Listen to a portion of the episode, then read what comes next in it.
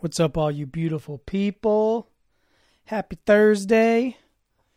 Man, January's already almost over. That was quick. How y'all doing? How y'all holding in, holding out? Yeah. I think I'm just going to jump right ahead into talking about my guest. My guest today is an amazing artist and musician. I've wanted to have him on here for a while, and I'm glad we finally got to it because he's a blast to talk to. His name is Graham Patzner, and he is the singer, frontman for the band Whiskerman, which is like a Bay Area psychedelic rock, classic rock, folk mishmash of dopeness. I first saw Whiskerman out in Bolinas a couple years ago. My brother took me out to see him, and it was like, it just hit me right in my, like, Zeppelin, Floyd spot. They really captured the genre, and yet it still also feels like contemporary music, and it's very, like, fresh. But it definitely soothed all my classic rock needs, and I was an instant fan, and over the interviewing years, I've just gotten to know Graham a little better, hanging out at parties and having some dope conversations. So getting him actually here on the podcast is something I'm really excited about. And we had a great time talking. This was a very meandering conversation. There's a lot of little twists and turns. We definitely talk about his story as a musician, how he kind of developed and grew into it, how the band started, and also just some philosophical takes about how things are going and what we think the East Bay really needs.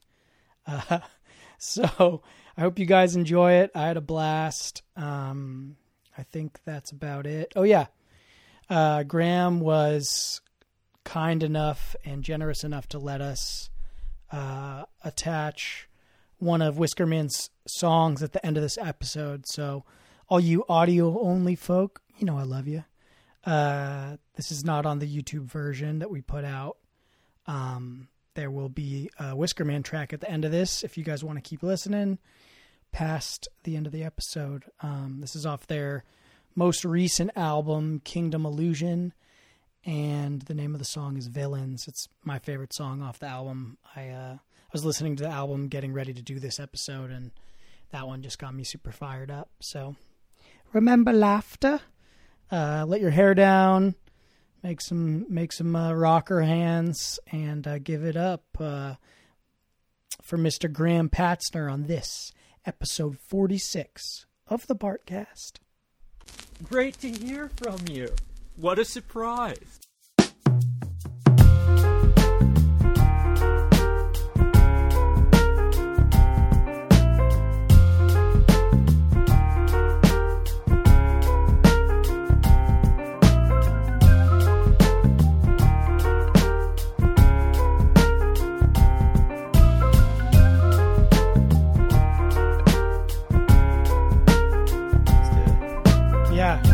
Yeah, dude, the weed game, like, it allowed me to live like a non-9-to-5 life. Yeah. For better part of a decade.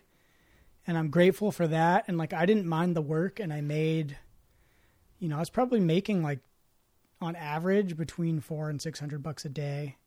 Yeah, that's pretty fucking good. Yeah, like hanging with my homies, but like, how are you going to go get a job at Trader Joe's for $12 an hour after you're like used to doing that? Yeah. Like the funny money, like kind of messes with, that's what me and my brother call it. Like the funny money. 'Cause it like messes with your, yeah, like what you're willing to tolerate, I guess. Right.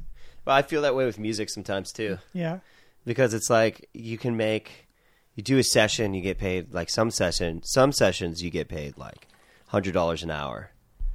In a studio, and then like other sessions, they're like, "Okay, come and do this song for $100," and you're right. Like, "I'm not like it's barely even worth like it's barely worth like." Somebody asked me to do a song for them for $50, and I was like, well, that might get me to like open my violin case, yeah, and like right. yeah. turn on the computer. And you know, that's, you know? Those are always the ones too, where it's like the communication's shitty, and then like you get there and they don't have shit set up. Yeah. And then you're like trying to, it ends up being like a 12-hour session or something. Yeah. You know? Like, yeah. It's just ridiculous. It's the same thing with videography as well. Like, some projects pay really well. But when they're paying less, it's like they don't have their shit together kind yeah. of more.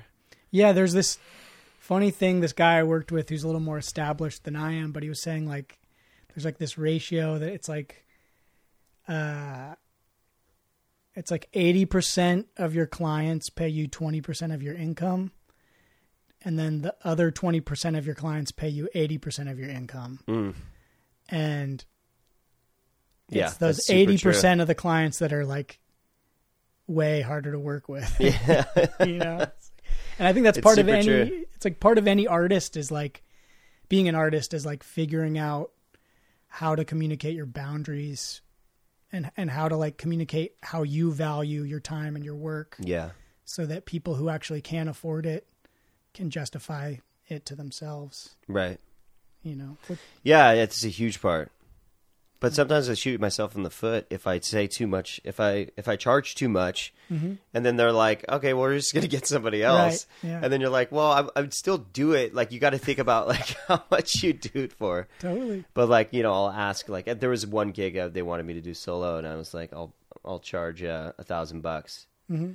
I've gotten that before. Or I've gotten even more, like 1,500 or something. And then they didn't respond for a bit. And I was like, hey, just wondering if what you thought about it. I'm down to adjust if you don't think it's good. And they're like, we found somebody for a lower rate. Right. And I'm like, oh. You're like, yeah. Literally half of that money yeah. would have been fine. Totally. No, I mean, I think people don't appreciate the haggle, because I've had the same thing where I'm like, look, I'm going to open a little high. Yeah. Some people are going to say yes right away. But the intent, like the idea is that you're going to counter. Right. So I'm not going to start it. You know, if I want to make $800 for a project or $1,000 for a project, yeah, I'm maybe going to quote you at 15. Totally. With the idea that you're going to come back at me because you want to work with me. Right. But yeah, when you're starting out or when you're like still working out, like how to suss people out, I feel like I've certainly lost work because I overbid. Totally. And that's like a good lesson, but it's also like we were saying, like, dude, lowballers don't they don't value the work. Like people yeah. that pay more generally, they're like really going to value your time and what you're doing because they're paying this money for it. I know, it's an interesting thing. It's like the value for everybody goes way up because they're going to get great work. Yeah. But they're also demanding great work because mm-hmm. because they're putting down all the cash on right. it. And so they're like, all right, this needs to be actually really, really good. Yeah. Yeah. Yeah. And I think that's also like the, you know, speaking as someone that, like, I came from, you know, from a family that was right on the poverty line. Like, yeah, I never feel justified in asking for what my work is actually worth. Like, it feels like I'm asking for too much. Mm-hmm. Like where my like money sense is calibrated to often is below what the market is actually asking for. And so like you just said, like, yeah, I'll be like, you know, oh, they're going to expect it to be maybe more than I can deliver on or whatever. But I think that like when you value your work, it's also in some ways it kind of like elevates it. Mm-hmm. Like by saying I valued it at this amount, it's like what you might do the same thing. Like the way I like to think about it is like, what's the price like that I would be really happy to work for? Right. Like what's going to make me actually take this like super seriously totally. And be like stoked on mm-hmm. doing my best work. Yeah. And that number, it's like taken a while to get to. And like you said, there's a lot of people that you meet and you're like, dude, I do this for cheaper because I want to work with you, or this sounds like a cool project. Right. But if you pay me this rate, then I also get to feel super good about it. Yeah. You know? Yeah, and it's hard. A lot of times you want to work with somebody who's an artist and is just in the same position as you, and like but if they have the means to pay for it, like you should, you know, they should. Yeah. But if they don't, it's like you kind of want to adjust. So I've like I've come I've I've come full circle on all of it. You know, it's like getting into the kind of scarcity mindset, mm-hmm. like back in the day thinking like, you know, oh, I just need to make the money because mm-hmm. that's all I need it. I need it now. And like, I'm not going to get it some other way. But, honestly, I think at this point it's better to just be in the mindset that there is abundance like all the time and like ask for what you need and what you want. And sometimes you're just not going to get it because somebody's not going to be on the same wavelength or the, you know, just don't, it's not in their budget. Yeah. And I think like the sliding scale approach too, it's like you might get work that's less inspiring, but pays well. And then you can use that to subsidize passion projects, or like you were saying, if you're working with other artists who you're inspired by but maybe have limited means, yeah, you know, like there are those projects that are just you're gonna volunteer your time and your energy for because you believe in the project, and it's also can be like a great opportunity to do more of what you love. Mm-hmm. You know, like totally, we all need to build out our networks and yeah. And make shit with people. Like that's, I just think that's also just a win. Yeah. Yeah, it absolutely is. But I think like working for free can be kind of tough. I mean, just cause it's just so much time mm-hmm. that you put into something, making like a record with somebody. Yeah. It's just a lot of work that goes yeah. into that. So like just doing it for free. It's right. Not really possible at this point in my life, at least. Has your, like perspective on what that means changed a lot since you started recording music? You're just coming out of like finishing a record, right? Yeah. Are you guys still in the middle of the process? Well, Whiskerman is working on a record. Yeah. I mean, somehow all of us are doing that for free, basically. Like everybody in the band does yeah. it for free. I mean, we make money from shows sometimes, mm-hmm. but like the actual record making, and it takes a lot of work to do it. At least for me, it does. I mean, I think like drums and bass, they come in and they knock it out in mm-hmm. a couple days and yeah. then that's it, you yeah, know? For sure. But for me, I spend a lot of time on these things and like do a bunch of overdubs, and we started working on it like right before the pandemic hit. And, but I guess your question was like my perspective changed about. Like, what does it mean in your mind now? Like versus like, how long have you guys been together as a band? We've been together for like 11 years or 12 wow. years or so. I mean, different drummer, and we got the guitar player like a few years after starting. And then also Jeremy Lyon, mm-hmm. we added him kind of later on, and we've had other people kind of come in and out. Trevor Bonson was with us for a while. He still plays with us sometimes. So now it's kind of become more of like a rotating cast of characters. But yeah, I mean, since we started, I think like, you know, our first record was done with Greg Ashley at this place. Ghost Town. It was like this warehouse in Oakland, super dingy. Like, you know, it's like recording in a dungeon, but it was fucking rad. And he had we did it all onto 1-inch tape. Awesome. So he was like a total analog dude. I think the only element that wasn't analog was when he mastered it on some old program that he had on his like super nice. Old computer. Yeah. Yeah, it was awesome to work on that one. So that one's like, I mean, all of that was done analog. So, and you know, we did another record after that was analog as well, but also had some elements of digital because we did a Tiny Telephone, but then we bounced it down to Pro Tools and, that took a lot of work too. Mm-hmm. I mean, I think at this point, like the reason I'm halting on the newest record right now is because of like lack of funds to finish it up. Cause I want to finish it. I think like in terms of where my mind has gone in the progression of the band is like, I want to go full out, like put as much effort and time into it as possible to make it the best thing that it could possibly be, and then work with like the best people mm-hmm. that I know to make it sound the best that it could possibly be. Yeah. And like, you know, it takes some time to like find those people. And we found a lot of people that are local that Ian Pellicci over at New Improved. I don't know if you've ever worked with him or know him or. I don't think so. He's super rad. Nice. We've been working with him for years. Is he an engineer or not? Yeah, he's an engineer. He plays some guitar, I think, but he's mostly an engineer. He just gets amazing tones. He was working at Tiny Telephone for a long time. So, and he's just like gathered a bunch of gear over the years, and then he took over New Improved. You know, they were doing analog completely at Tiny Telephone, and now he doesn't really do analog as much, because he just feels that like it can be a hindrance to the process in some ways. It's funny though, like just how much those limiting factors can influence and like can create like a level of innovation and a level of inspiration. Like one of the things I think, you know, digital, the advent of digital technology gives us unlimited options of what we can do. Yeah. Sometimes unlimited options can be a little paralyzing when you're trying to create.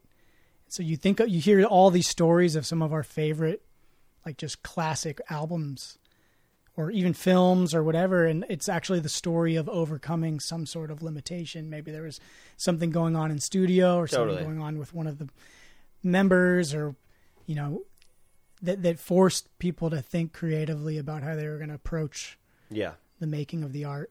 And then that ends up creating some beautifully unexpected innovation. Yeah. I love the limitation of working analog and tape. Like, yeah. And like mixing that way actually is really cool too. So that's like what your brother's about to do. He's about to be mixing like analog like that. I think you can bring it into Pro Tools. You can do literally anything, but then when you're mixing with the faders and then you're like throwing the effects through the faders and doing all that, it's like, it's really fun. Yeah. I think he's really enamored by, you know, he's had his little like, you know, home studio Pro Tools rig for a while, but from what he's told me, like getting into the workflow of just turning knobs and dealing with an analog signal, and it's like kind of like a hot rod, you know, and you're kind of like always working on it, always tweaking it. But I think for him, getting out of menu screens and out of that endless options and having to like record something into 8 tracks, and then, you know, that changes obviously what you're going to be able to do and how you're going to be able to do it. I think he's excited about that. Yeah, for me, I've just like, I started off doing GarageBand, and then I started going into Logic, and like now I've had so many years under my belt. It's not like I'm an amazing engineer on Logic, and I just don't really have that kind of a mind in general of being an engineer. I'm sort of like more of an intuitive sort of renegade like mixer or anything, you know. It's like I don't really know what I'm doing, but I'm just hearing it and hearing what sounds good, you know. The kind of intuitive process. Like I'm not somebody who can really explain the ins and outs of what's happening, you know, which probably lends itself more for analog. But if you treat like Logic or something like an analog equipment and not do too much crazy shit with it, you know, then it works out. It's a great program. Like I've done this whole podcast on GarageBand, and just because like it was easy to do, you know, and like I really don't need to do too much with it as far as like plugins or anything like that. But I know my brother's also very enamored by the Logic, you know, Logic's approach relative to Pro Tools. And it is nice to even, you know, I also, you know, one of the things I've also seen bands do who want kind of the best of both worlds is maybe you record into Logic or into like a DAW, but at some stage in the process you like print it to tape just to put that tape fuzz on it or that warmth, or kind of run it through that filter. Yeah, you kind of like bounce everything down onto, or you know, the final mix print it down to like a 1/2 inch. That's a like very common thing to do. Give it that flavor. So You grew up here in Oakland, right? Yeah.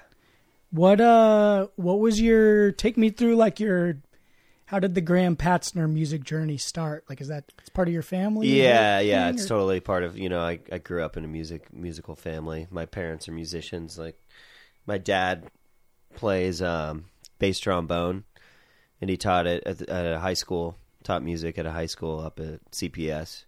And then my mom is a violin player, and she played in the symphonies, the SF Ballet a lot. She was doing the Nutcracker all the time. She also is a really busy teacher, and she still teaches. She I mean, she was telling me the other day, she's like, oh, I can't come on Sunday because I got, you know, she's teaching from like 1 to 6 or something on a Sunday. And I'm like, why are you still doing this? Like, you know, she's in the end of her, you know, professional life basically. But she's just still going, which is great. I mean, I don't feel like you slow down doing music at all. I don't really have the teaching bug as much, but she loves it. So that was really helpful growing up because she teaches violin. So I started learning violin. I had a teacher. I've had teachers my whole life doing it. Keep going. I'm just. That's all good. I want to do a little mic adjustment here. Yeah. Just to get you. It's kind of blocking your face. Yeah. So. Yeah, I had violin teachers, but then also my mom would help me practice. So I'd like practice with her every night, which is kind of insane when you think about it, like how much work. I mean, did you feel pressured? Yeah. Oh yeah. Well, it's just insane, like how much that she dedicated to that, you know? Yeah. Because I have a son now, and it's just like it's a lot of work to like be consistent and present to their practice of the instrument, you know? Yeah. So, but, and it's super important for kids. It's super helpful for kids to be learning music at a young age, too. It's, like, so good for the development and brain. Mm-hmm. So, like, I started on piano, then I went to violin, then I did trumpet for a little while. I was pretty into trumpet, and then I kind of, like, during high school, I kind of stopped being as into... I was still playing trumpet in a ska band. Nice. I was playing trumpet in ska band, played around here. I think that was when I really fell in love with like rock and roll and like playing at clubs. Mm-hmm. There used to be an all ages club, iMusicast, down on Telegraph. Oh, like, really? Yeah, it was like down, you know, where the Well is on Telegraph now, and there's Skyline Studios there. Do you know Skyline Studios? Is that like where Leo's used to be? Yeah. Was that same building? Because Leo's took over. So Leo's is a club that took over Leo's Pro Audio, and then that changed. But it was like across that little parking lot. There's a spot called iMusicast. Okay, and it was run by Brian Matheson, who is at Skyline Studios, which is like right. He's still there. Okay, and it was like it was an all ages venue, which like. It doesn't really exist anymore around here. We don't have any all ages venues. Maybe the Gilman is the only one. I don't know if is the Gilman even still going? I don't even know what that. I've never even heard of that. The Gilman's like a punk venue. It's like a legendary punk venue in like Albany or Berkeley or is Ashkenazi off all Gilman, ages Gilman Street. Ashkenaz, I think. Ashkenaz, I mean. Yeah, Ashkenaz is. I think. Okay. I could be wrong about that. I think it might. It might not be. I don't know. I've actually never been there. I've lived here 8 years, and I don't think I've ever been there. You've never been to Ashkenaz? Never been to Ashkenaz. Oh, dude! If you haven't been to, if you've got to go to like a pure like fire reggae show. Yeah, that's Ashkenaz. That would be the one. Like I saw Israel Vibration there. Oh, tight! They were sick, and the scene was so dope. So many dreadies, I'm sure. Dude, it was It's the best. It's honestly, it's like, it's top. A lot of Red Lions. Hell yeah. Yeah, 100%. And you like reggae, I mean, right? I mean, yeah, I love reggae, man. And seeing reggae live is always great. Yeah, totally. Yeah. Yeah. It makes me think me and my brother, you know, when we were in our mid-20s, we had this live hip hop, like funk project called the Optimistics. And... our first drummer was this guy named Jeremy Gray, and he was like a, you know, redhead, got really into reggae music. Now he's like a really dope reggae producer. Nice. And a really talented drummer. Like, you know, like he knows the genre really well. Uh-huh. And he goes by Red Lion. That's what we all called him. And like, so we just have this dream of like him and Jeremy Lyons working together. In like a Red Lions like reggae project, you know, you like hear your different friends and you're like, you want to like play matchmaker and be like, take some of that and add some of that. And you know, like, that's awesome. Like a King Lion dream or something like that. You know? Yeah. That would be amazing. Do you play? Do you and your brother play a lot together? Or, like... We've been doing like the backyard boogies, which you've come to. That's like kind of been this project that for the last started during the pandemic. It's like very unofficial. Even to call it a project feels like over formalizing it. But like, you know, me and my brother, like we're brothers, so obviously we have all the like, you know, whatever sort of brother issues to work through when we play music, but we spend a lot of time for sure getting past the egos and all that. I mean, I have two brothers, so right? Yes, same. You get it. Same. Some things are way easier. Some things are way harder. Right. Right. But yeah, I mean, I was, you know, playing keyboard for about 5 years, and we had that band. We played like all around the Bay, and it was fun, but like, piano was just always like a painful instrument for me. Like I took lessons when I was like 11 and I got the basics. My mom's a music teacher also, like we have a musical family, but I always just felt way behind. Like I never was good enough. Never was like, you know, it started too late. I felt like I didn't have the technical abilities to play the kind of music I wanted to play. Yeah. I really wanted to play organ. And you know, and like I kind of learned on stage. Like I got asked to join this band and I was like, I had my little thing I could do, but like I was not like a kind of classically trained player at all. So like, you know, we were kind of like when we first started, it was like a reggae band that was playing hip hop behind this MC. And then I eventually like brought on some friends. I brought in my brother. And like our songwriting, my brother's such a talented songwriter that our song started to get, you know, a little more structured, and he was coming out of jazz school. So he had like, you know, these ideas. But I always kind of just felt like a little bit out of my element with the keys. And then probably like 5 or 6 years ago, I don't know if you ever heard about it, but Beau from the Honey Drops used to have these like river parties up on the Yuba. Oh yeah. And so I started going to those and really just was getting into like being an MC and singing and freestyling. And I was like, it was such like a big kind of moment, 'cause I was just becoming a huge fan of the Honey Drops. And here I am getting to like play with Lorenzo and Beau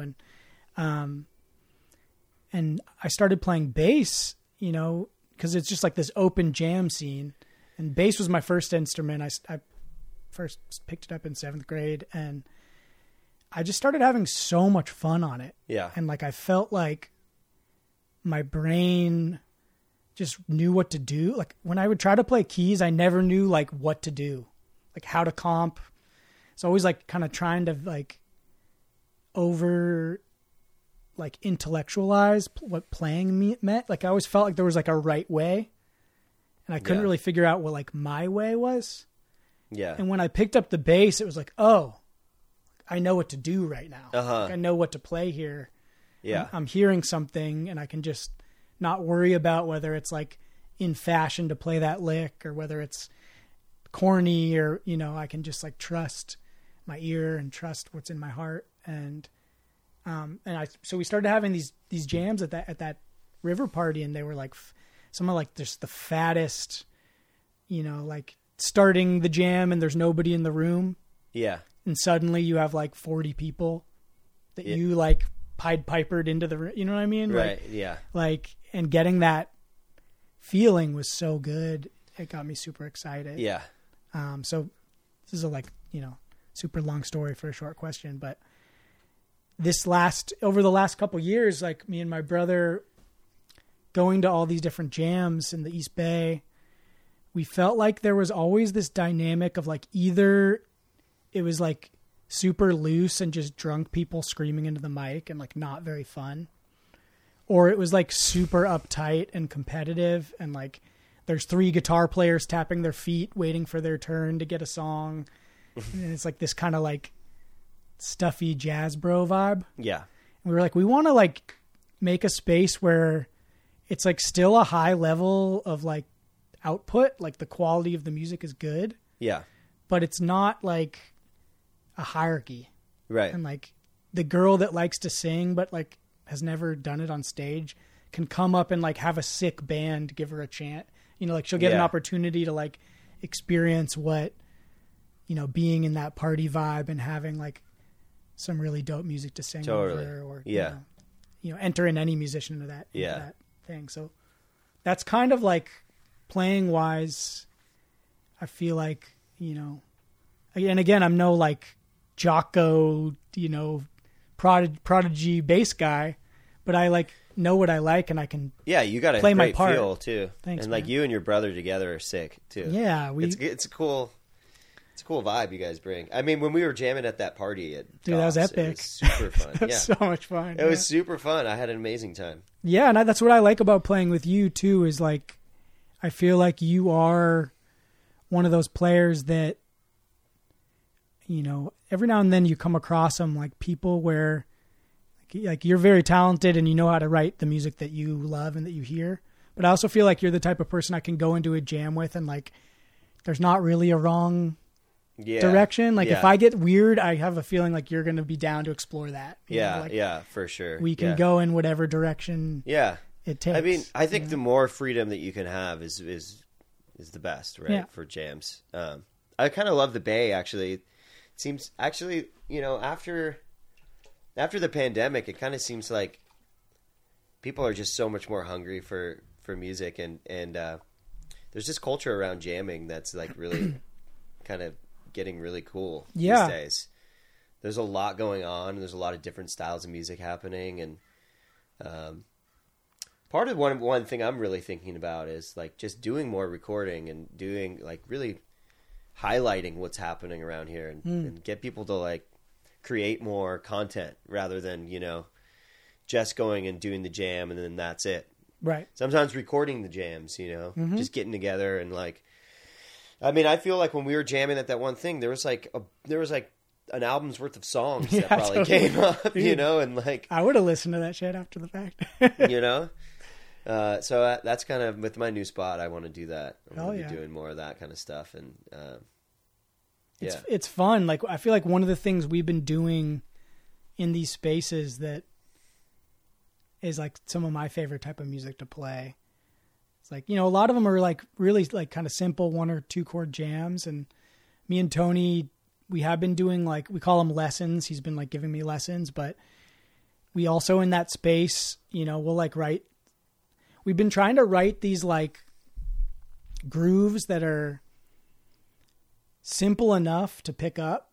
So, you know, it's not like 6 chord changes with a pre-chorus and a, you know, something that you can start up on stage with people for sure, and people are going to be able to pick it up, but it's like a little bit more like the song does still kind of go somewhere. It's like that balance, so like you're not just hanging on one chord the whole time. And but there's like this intention, and Lorenzo is a player that I feel like he can lock in with this with us on this, and it gets really fun where we almost will like start a groove and just sit in it for like 5 minutes. Yeah. And like some people you start to see, they get a little like antsy, like, okay, what are we doing here?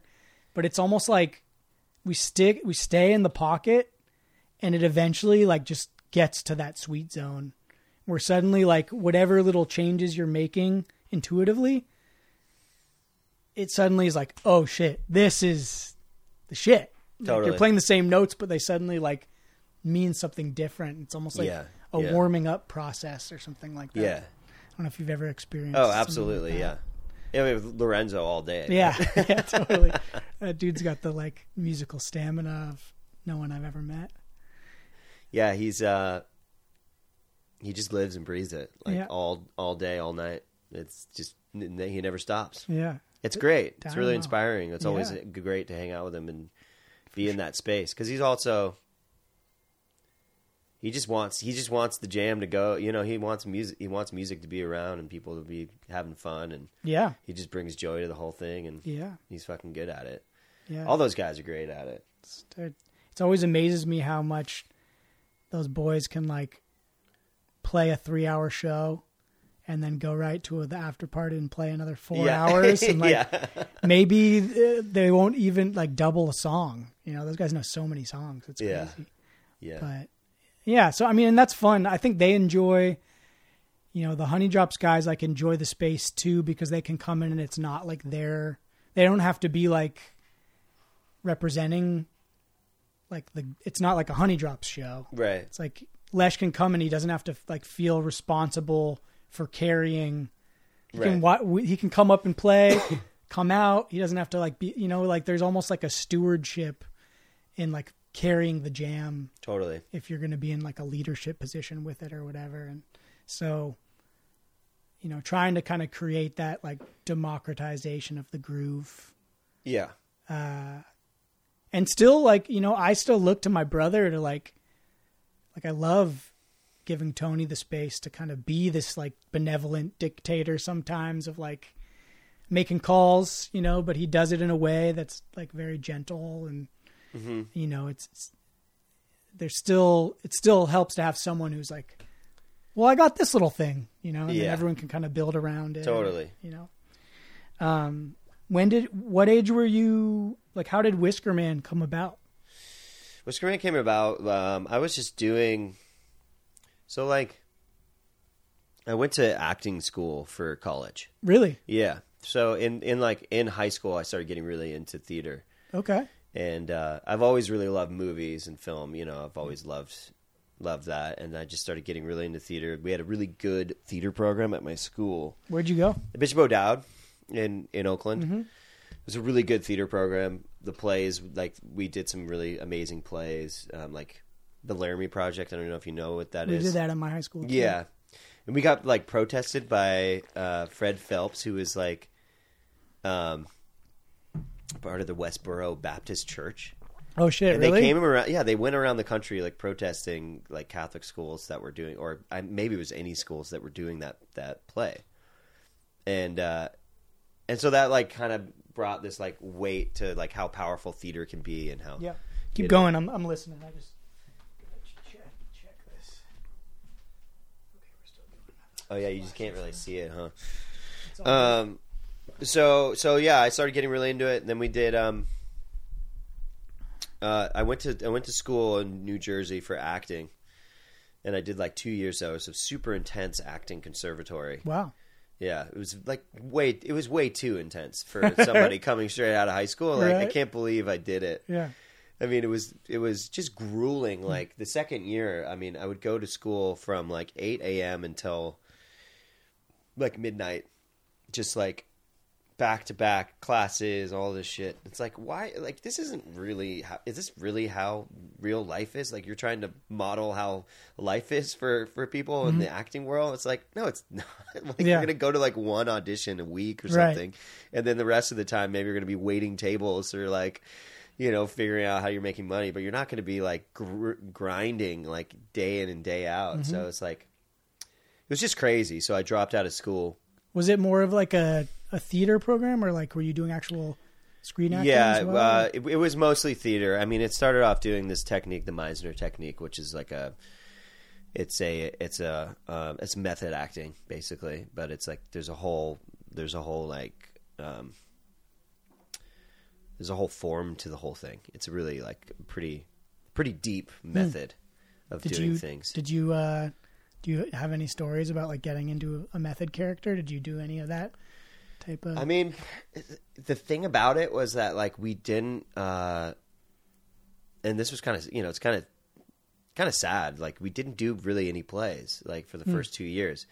The whole philosophy of the Meisner Technique was that you like break down your personality, you break down your identity into like something that's sort of moldable, so that you can figure out who you are, kind of, and then, you know, let go of these things that we do to sort of, they're sort of like hide us from our vulnerability, basically. Defenses. So yeah, defenses, different mechanisms that we use, behaviors that we have. It's like a psychological rewiring. Yeah. Like. So it's like a psychological rewiring. That's sort of the point. And that's like when you're in this space of like doing the technique, you're like, you're breaking down barriers within yourself and like connecting to what is the moment is always, you know, like what is the truthful, authentic moment. And so, was there a lot of traumatized people in your cohort? I feel like I could see that attracting, like, you know, some people that maybe that's their like healing or their medicine is to go do something like that. Yeah. I mean, yeah, absolutely. I mean, I think people got, you know, people in my class that would just like reveal really deep things about their lives and traumas from their lives. It was like therapy.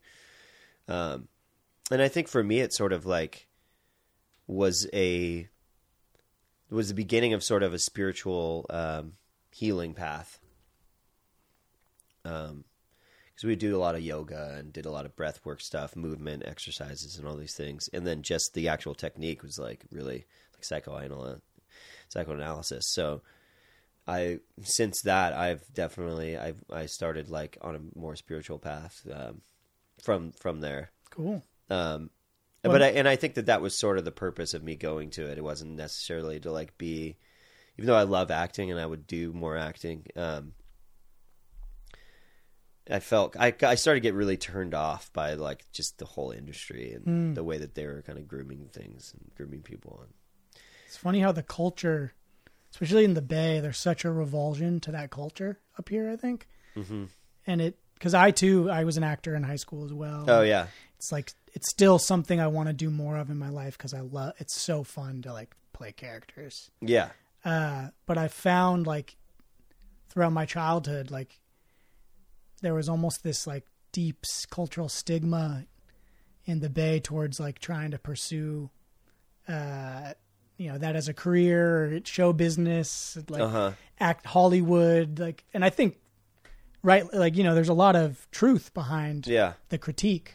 Yeah. But I think it sometimes can be a little out of balance to where it's like, how dare you dream to do anything in this space? Or I don't know if you experienced any of that, but like in my like adult life now, I'm finding like that that's actually something I really enjoy. You know, as deeply as like getting to play characters and do, you know, dramatic, you know, expressions and stuff like that. No, totally. I mean, I love it too. And I mean, I've also found like a good outlet to like combine music with the theater, or just, it's just kind of just being me. Mm-hmm. But being on stage is like being able to express something that is all of the things for me. Yeah. And songwriting, it's being an artist, just being an artist in general. Was there an event? I think it was kind of limiting, like acting was limiting. Okay. Especially this school. Cause it was like, they're training you to be an actor. You're not going to be a performance artist, or you know, you're gonna go and you're gonna go on auditions, and then like thinking about going on auditions like all the time and not having like that being the path for me. It just wasn't the path, you know. I'm not supposed to do that. Like I need to be doing music, and I feel much more alive in the reality that I'm in at this point. Like, were you still being playing able to at create, that time? I would play a little bit. I was definitely playing music, and I would like steal away and go and, you know, write songs in the like music department place and go like find a practice room and like, you know, your dirty little secret. It was kind of a, you know, it was an interesting time. I feel like more, especially being in a different, like moving to New Jersey and going to school, like I had a lot more solitude in that time, because I grew up here. I'm around like friends from high school. I know so many people at this point here. I've been here forever. Mm-hmm. So it's like any day there could be something going on. And I feel like then I was like, I had a lot more solitude and quiet time to myself when I was working, which is cool. And I think you need that as an artist when you're developing, especially as a younger artist. For sure. Was there like a singular event or some moment that caused you to leave, or was it just like a kind of so they asked me to take a year off, because they were like noticing that, I mean, like I would show up late to a lot of the morning classes, and I think just in general I was just kind of like, it was so demanding that it was just I was getting into a weird headspace about all of it. And so they were like, take a year off and see how you feel. And then during that year off, I started like writing more songs. I started doing other things, hanging out with people who are kind of more on my wavelength, like with music and poetry. I met some dear friends that are like really close with, and it was just like hang out. Did you no, I came back here in Berkeley. Okay, I started going to the community college, and I met like these two brothers that were like Ecuadorian brothers, Kike and Felipe, and we would go to their house and just drink and read poetry and play songs. And I started getting really into like Bob Dylan, and it was like I was studying songwriting. I was like coming into this bohemian, like new bohemian, you know, renaissance. And I was studying songwriting like little Johnny Cash, but no, Bob Dylan and Leonard Cohen were like the two ones that I would like started to get into, because I was doing poetry, and I still do love poetry, and so I just started doing that, and then eventually started getting a band together. Started out with some people that weren't great. I was playing with Lewis for a while. Lewis was in the band. Lewis is my brother. Okay. He plays cello. And we started a project, and then it just became Whiskerman. I think the name Whiskerman, I wrote a song called Whiskerman, and then I was like, let's just name the band Whiskerman. It was kind of high, probably. Yeah, you know? Yeah. It's totally. But it was just about like a sort of messiah figure, you know, coming back at the end of the world and bringing fun and light and healing, and I just kind of felt like it was a sort of crunchy band name that kind of made sense, but it was also kind of mystical and weird and strange. And I mean, as an observer of, and you know, I've seen your band, you know, quite a few times now, like, and now hearing you tell this story, like, it makes so much sense. Like I see you coming back with having done this intensive time in a performing arts situation. You come back, and to me, like, Whiskerman's like your alter ego, you know, it's kind of like the character you assume on stage, who's still fully Graham, but it, like, you've almost built this container to allow yourself to, you know, to play this cool creative role of this character that's like, you're like spiritually connected to. And I think it's also like developed more into that role over the years, and it still evolves. I mean, it's always evolving, that the character that Whiskerman is, and it's like the band starts to take on that persona too, and it, like, because it started off like more like kind of rootsy folk kind of sort of like atmospheric somewhat, you know, if you listen to the first record, there's some of those elements, but then it kind of took on more of like a rock and roll persona, and now it's like full kind of psychedelic rock and roll. And then now we're kind of coming back around and doing just like our next album is like Americana with still all the elements of everything. It's like kind of, we have this new album that could actually honestly be our last, just because of the way that things have been going, and I'm like interested in so many different things musically that it's like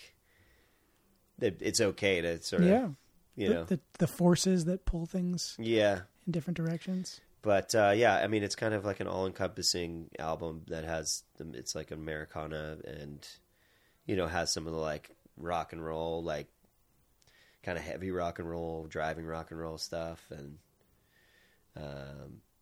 you know, some folk elements. Did you have that feeling when you were recording it, when you've been working on it? Does it feel like it's like the end of an era or the end of a project? It felt like when we recorded it, February of 2020. So it was like, you know, the month before everything changed. Right. I didn't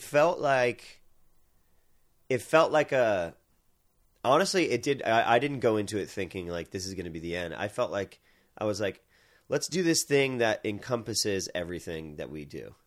And it felt like that's what the songs were that were being brought to the table. There was a lot of old songs that I brought to the table. It just felt like, okay, yeah, this is like a nice like career moment statement of like, this is what we do, you know, and what we've done, where we've come from and where we're going.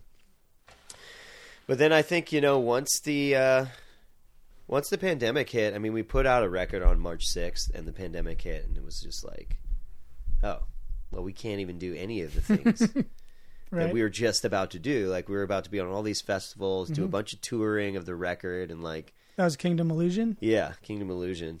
And it was just like, you know, we spent a lot of time on that record. We spent years on it and sat on it for like a year or two. Wow. Because we were trying to like see if we could push it and get people interested in it. And it was just like, you know, just nothing happened. And I think you can just kind of, it kind of just feels like you can only go so far without like anything happening for the music and keep doing that for so long until you're like, it's kind of like, it's hard. Yeah. It's hard on the morale. Right. Yeah. I mean, you, the hope, right, is that it becomes a perpetual motion machine, right? Where you push and you push, you're kind of like pushing the cart up the hill. Yeah. And you need to be able to coast a little bit at some point where you're feeling like whoever it is, people, society, your community is like, starts pulling you along as well. Yeah. Instead, it's kind of like the myth of Sisyphus where the guy, you know, you're just going up the hill with the boulder, and then like the pandemic hit, and it's just like the whole thing fucking went all the way down the hill. Right. And like, cause we were like, we had a lot of momentum. We had a lot of like, I was also, you know, it's just a long process to like get a band going. Yeah. And like getting into all the markets, you got to keep going and hammering it like consistently. You got to keep going back to the places that you go to play and just keep that moving. And it was, and I think like not having an entire year of doing that, and oh, I guess now it's 2 years basically. I mean, we did a little touring at the end of this year, right before Omicron hit, which is now is like, I don't even know what to say. Yeah, you know? Yeah, for sure. I'm right there with you, brother. It's hard, man. It's hard for any band, and like a band that's just like it felt like we were just starting to kind of get more momentum and. It was rough. And so like, you know, we're losing our drummer is moving away to Dan Schwartz is moving away to New York. I was talking to him about it at Matt's birthday and just trying to connect and hear what he was saying. And, you know, that's a big shift, huh? Yeah. It's a big shift. It's a loss. Yeah. I'm like, you know, it's not even just about losing, a drummer. It's like we're losing a brother, like in the scene. Totally. You know, for everybody, really. Yeah. It's like he's been so great for everybody, and he's got such a like a Bonham-esque style too. You know, it's like how many drummers can do that like tasteful rock thing without like he doesn't play too much. You know, like I feel like every time I've seen him, I'm like, yeah, that's right. That's what belongs there, you know, like that fill or that pocket, you know, I've always been super impressed with how he can cover the genres and like really, you know, not really stick out, but like hold everything together. Yeah. He's amazing. Like, he's kind of like the perfect drummer for the band in so many ways. Cause he's got the chops to, you know, do all of it. He's got the chops for all of it, and he brings his own style to it. And he's kind of like he's kind of wild. You know? he's a wild man. He's a wild man, and like he'll fucking take it to the edge and like kind of fuck things up, which is cool, you know. And it's good for the music because it gives that intensity and like makes it wild. Yeah, you know. And yeah, it's hard to find people like that. I mean, I don't even know really anybody who's like him really around the Bay right now, at least. Right. You got a lot of drummers who are like, you know, funk jazz vibe, and that's cool too. But it's like you need to have like the rock chops. Yeah, but you can't have too much of just the rock chops. It needs to be like a full on spectrum of drumming, and that's why Dan was so perfect. Right? He is perfect. I feel like it. Yeah, like a band is like in a lot of ways as good as its drummer. You know, like. Other instruments, you know, can have some slack, but like if you go and hear a band and the drummer isn't right, like I know. The band just sounds like shit. Yeah. You're not like, oh, the drummer sucks. It's like this band sucks or whatever. Yeah. Like that's kind of how I've experienced it, having been on both sides of the stage with it, you know? Yeah. Where it's like if your drummer isn't tight, the best you can be is like, okay. Yeah. Or good, you know? It's true. But Well, also, you know, the other thing about being in a band, I mean, and this is like the Honey Drops, like they are playing together all the time, right? And just like they're like a big family, and they're doing it all the time. And like the thing with us is like we just haven't been doing it enough, and so it, like it affects the overall sort of momentum and sound, as well as the sound, you know, because when you're really like in it with people all the time, and you're like meeting every week and doing something, you really start to get some momentum, and like you get the energy going. It's hard when that arc, I feel like there's this like arc with bands where in the beginning, like you're super excited to meet and create. You get together. Yeah. We're going to, you know, we got rehearsal. We're going to go like write new music, and, you know, like, it's like kind of this really yummy creative zone. And I think a lot of bands, and I think you guys definitely push past this, but like you can get into this dynamic where you're like only rehearsing for the show. You're playing the same set list. It's like people stop prioritizing like the band time. You know, like, well, I can do Tuesday, Thursday. And then the other guy's like, well, I can only do Monday, Wednesday, Friday. Yeah. And then like, okay, can we all agree on Saturday? Oh no, Saturday I got to drive out to the beach, or you know, yeah. You're like, well, do we want to play music? Come on, guys. Yeah, and then you get into that. Yeah, like, yeah. There's always one guy who wants to like really. He's like, well, I want to fucking do it. Yeah, like, right. No, you know, totally. I know it's tough.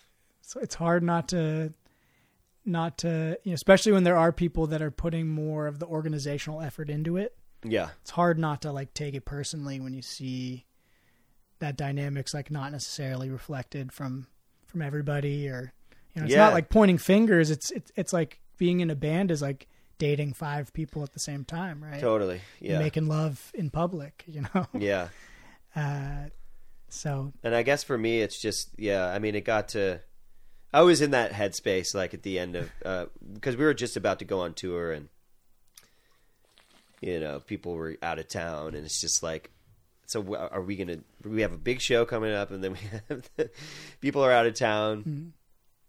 And then the funny thing about it is like our bass player, Will, got COVID like right before we were going to play at the Independent. Oh shit. So we had to get a sub anyway. So it's like, if so, you know, people can jump in like that. Ben Barry, we got Ben Barry, who's, you know, the bass player of Mario Riley and the old Soul Orchestra. Oh, nice.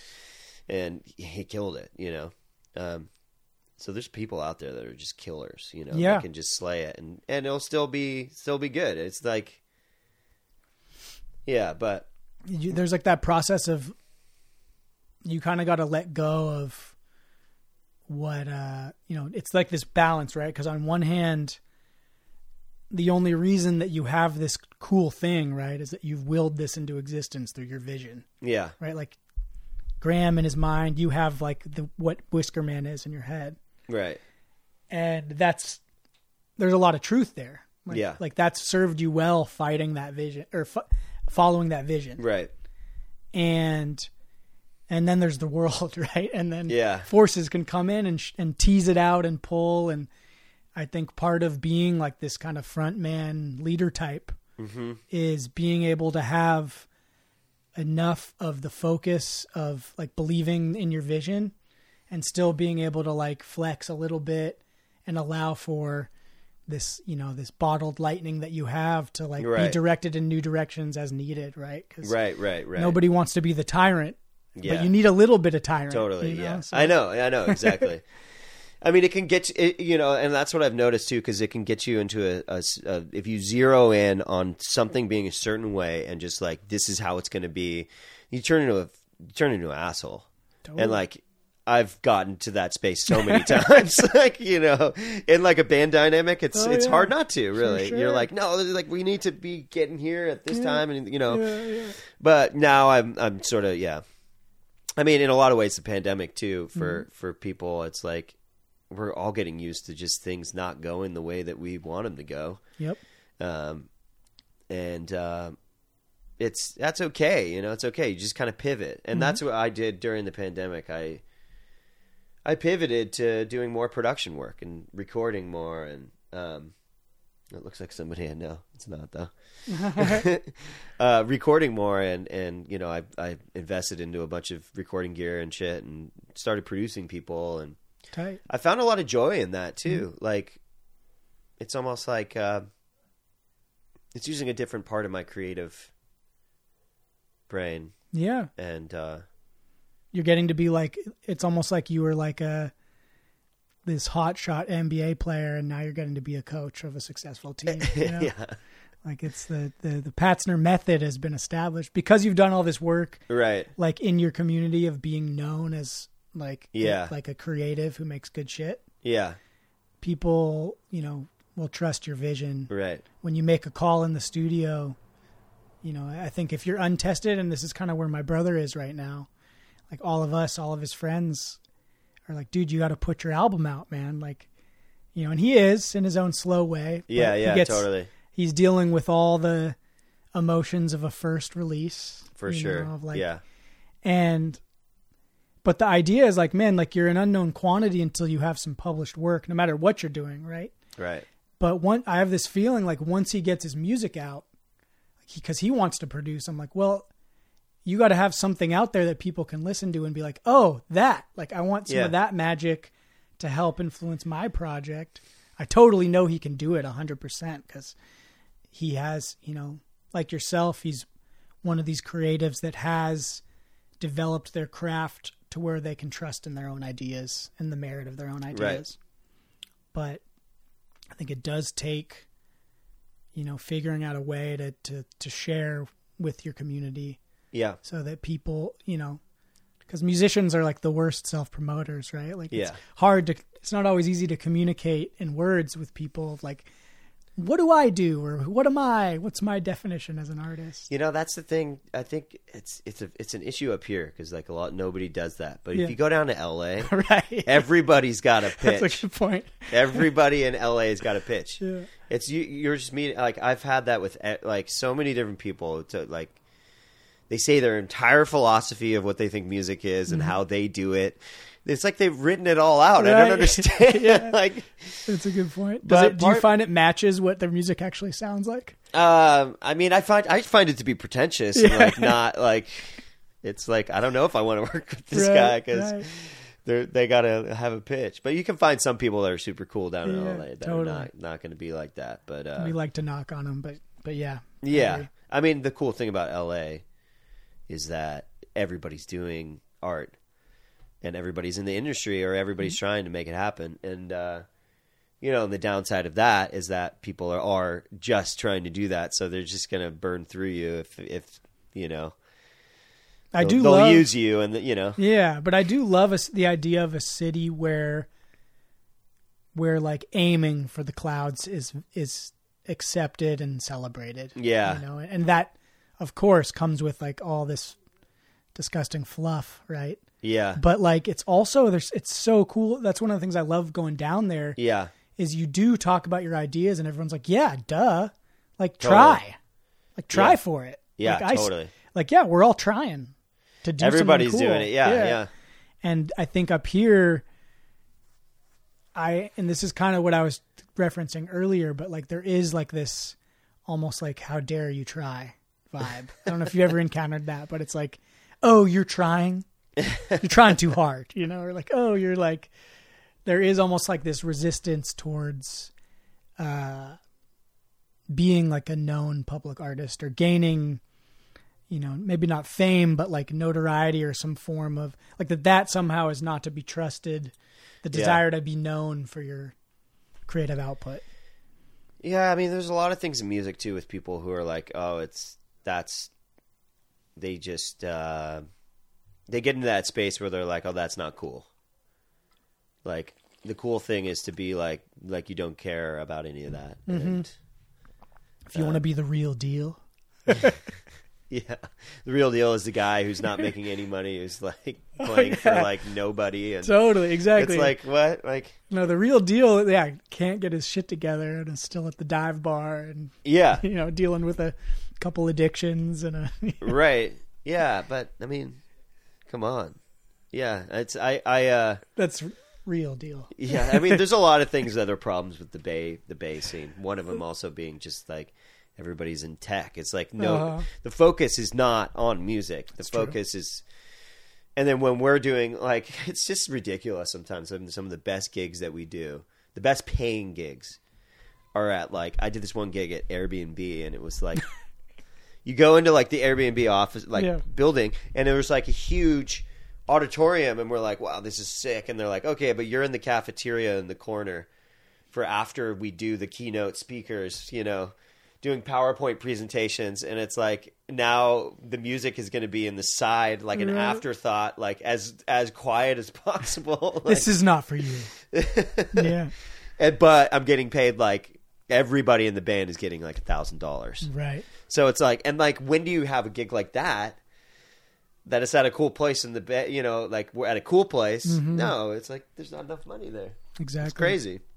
Yeah. Yeah. I mean, that's, you know, you're a product of this Bay. Like I am. You can remember when the Bay Area was like a gritty artist hive, you know, I was talking about that yesterday, just about San Francisco and what happened to it over the last decade. And just remember growing up, and it was such a cool city.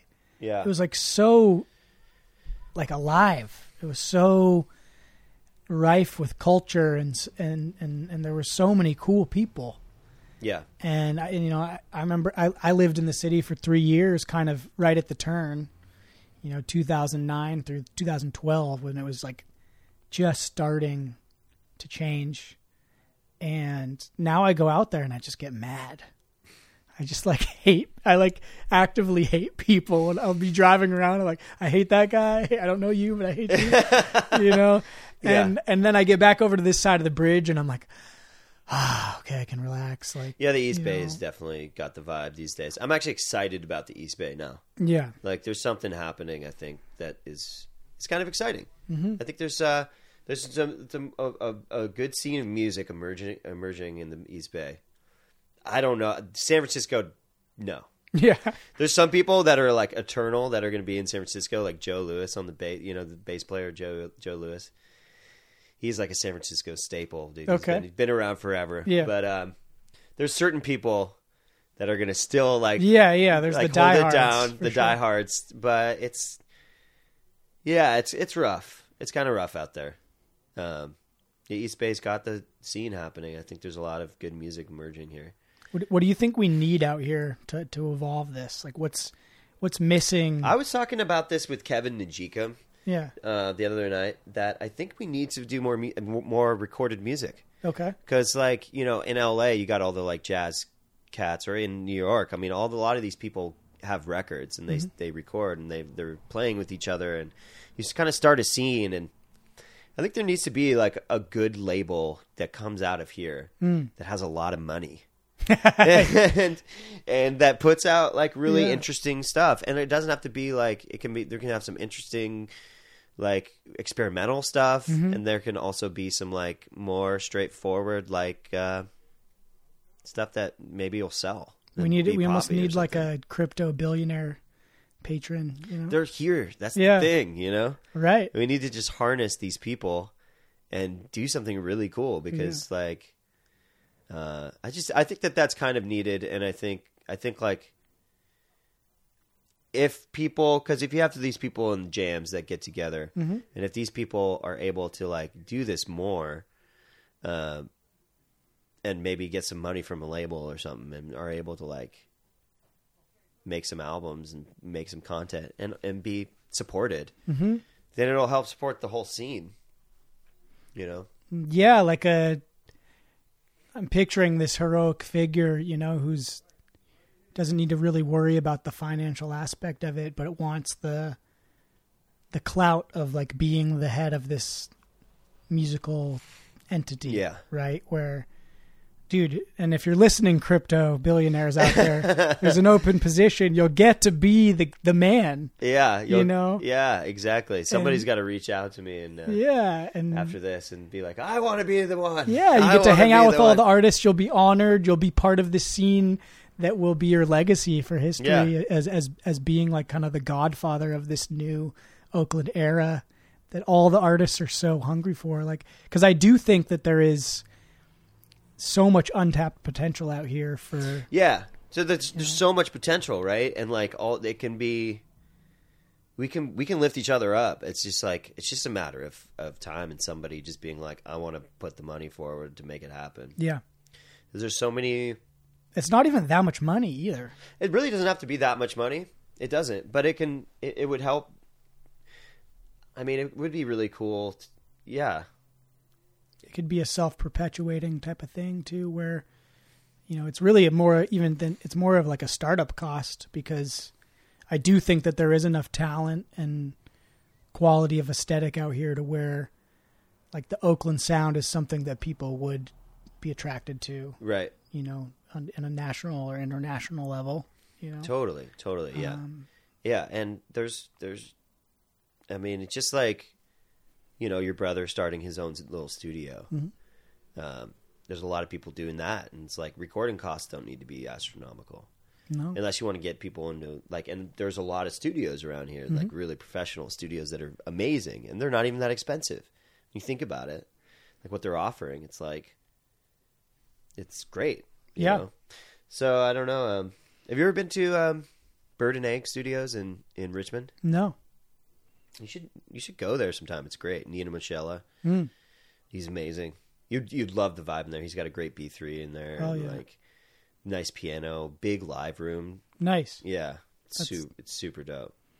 That's what's up. Yeah, and I think like you know, that's kind of what I'm trying to do with this show and with like a lot of like the, like my brand that I'm trying to build here, you know, that's keeping me in Oakland now. It's like, I want to be a part of that, you know, like an element of that, what you just described. Yeah. As far as like, I want people to be able to discover artists. Like I'm trying to build this platform up so that I can have artists on, so that people can discover them. You know what I mean? Like there's like this curation aspect of it, you know, because I know that like as I continue to develop my business, like one of the goals of the role I'm trying to do is to be able to be that bridge between the money and the artists, where like, you know, like for my videography, like I don't really ever want to use a sound bank for music.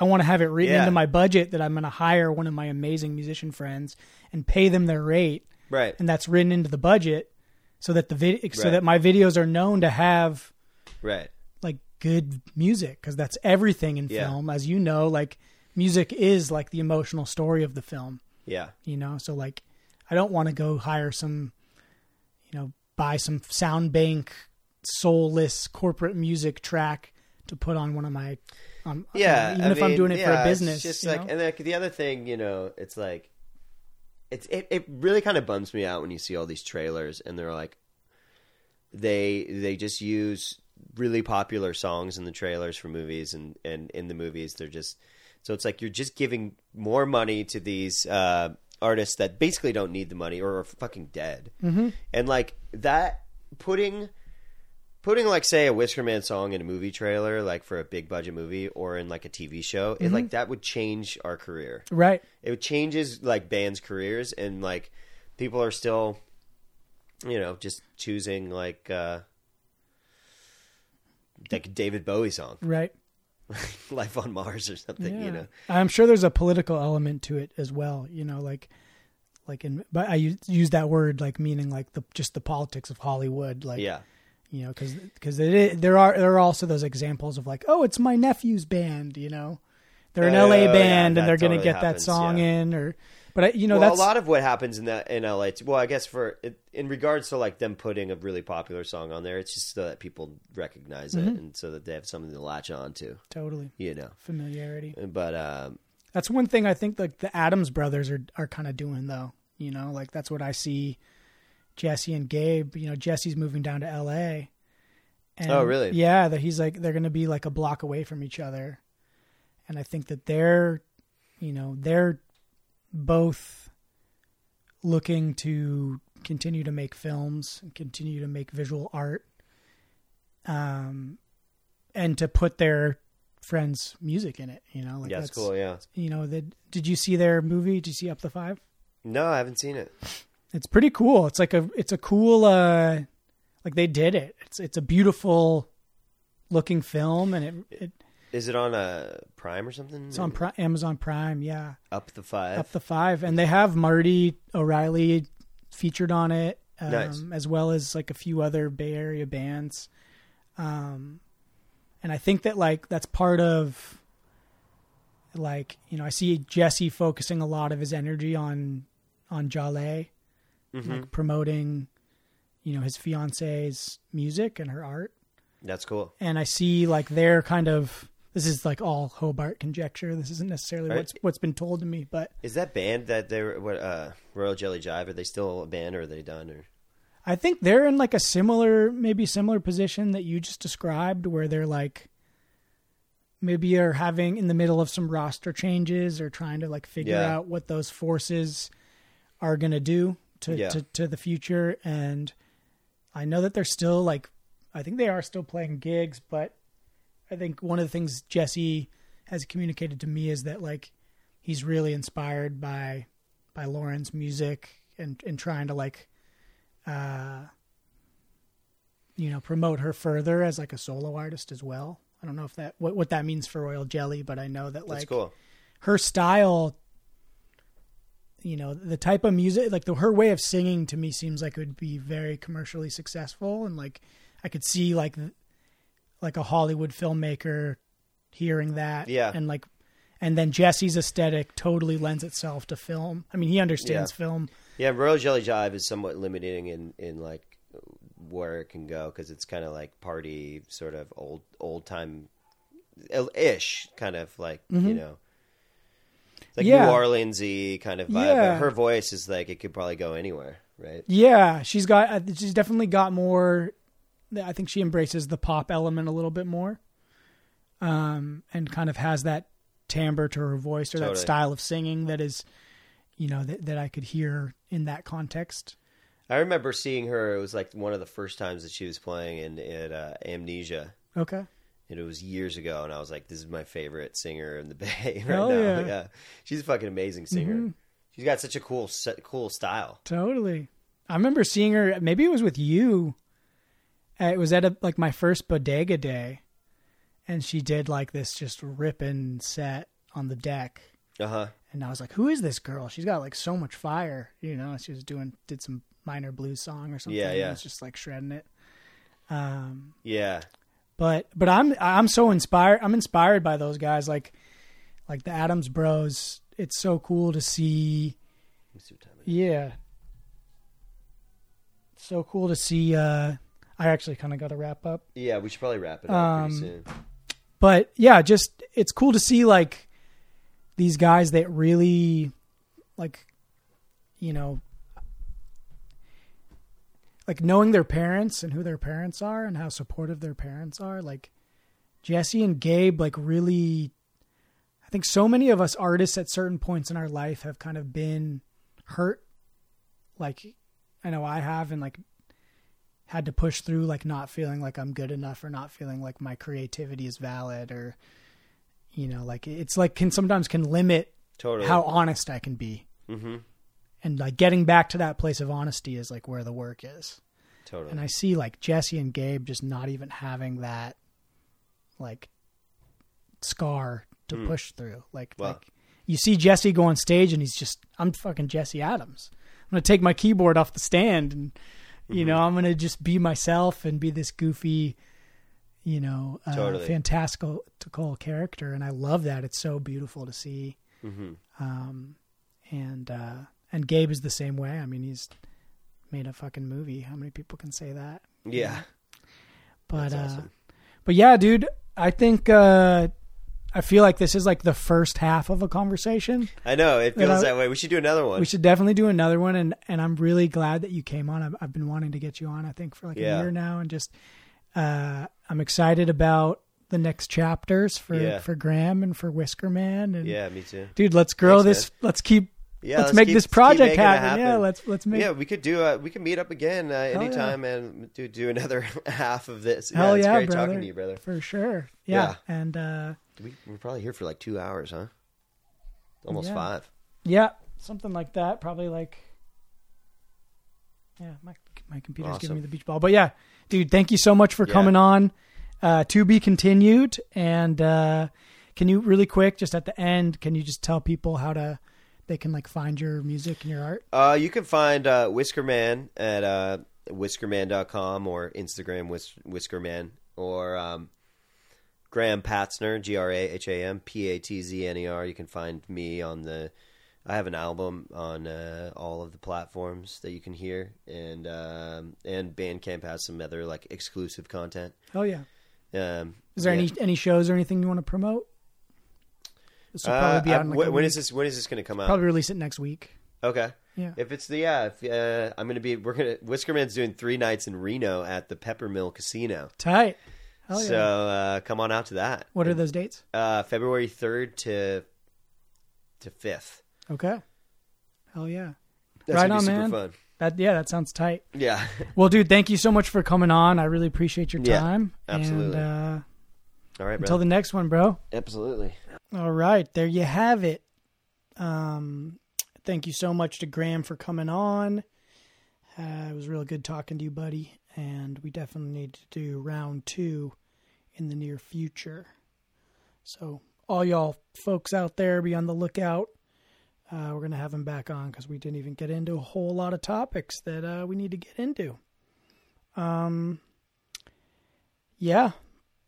I hope you guys are all good and you have a great week. And I now present to you the audio listeners exclusive Villains by King Dream off of their most recent album, Kingdom Illusion. Enjoy, my friends.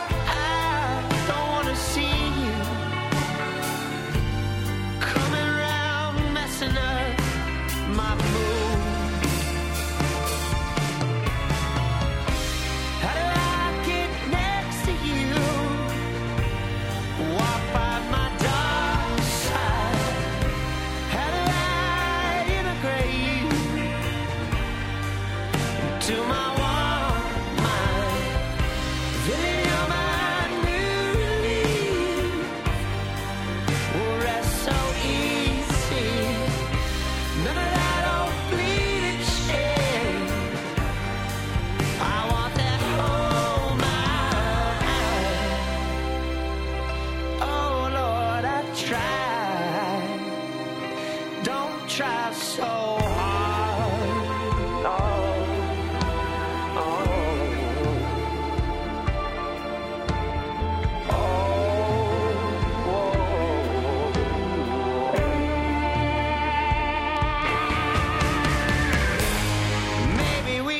him off a cliff. Drop him.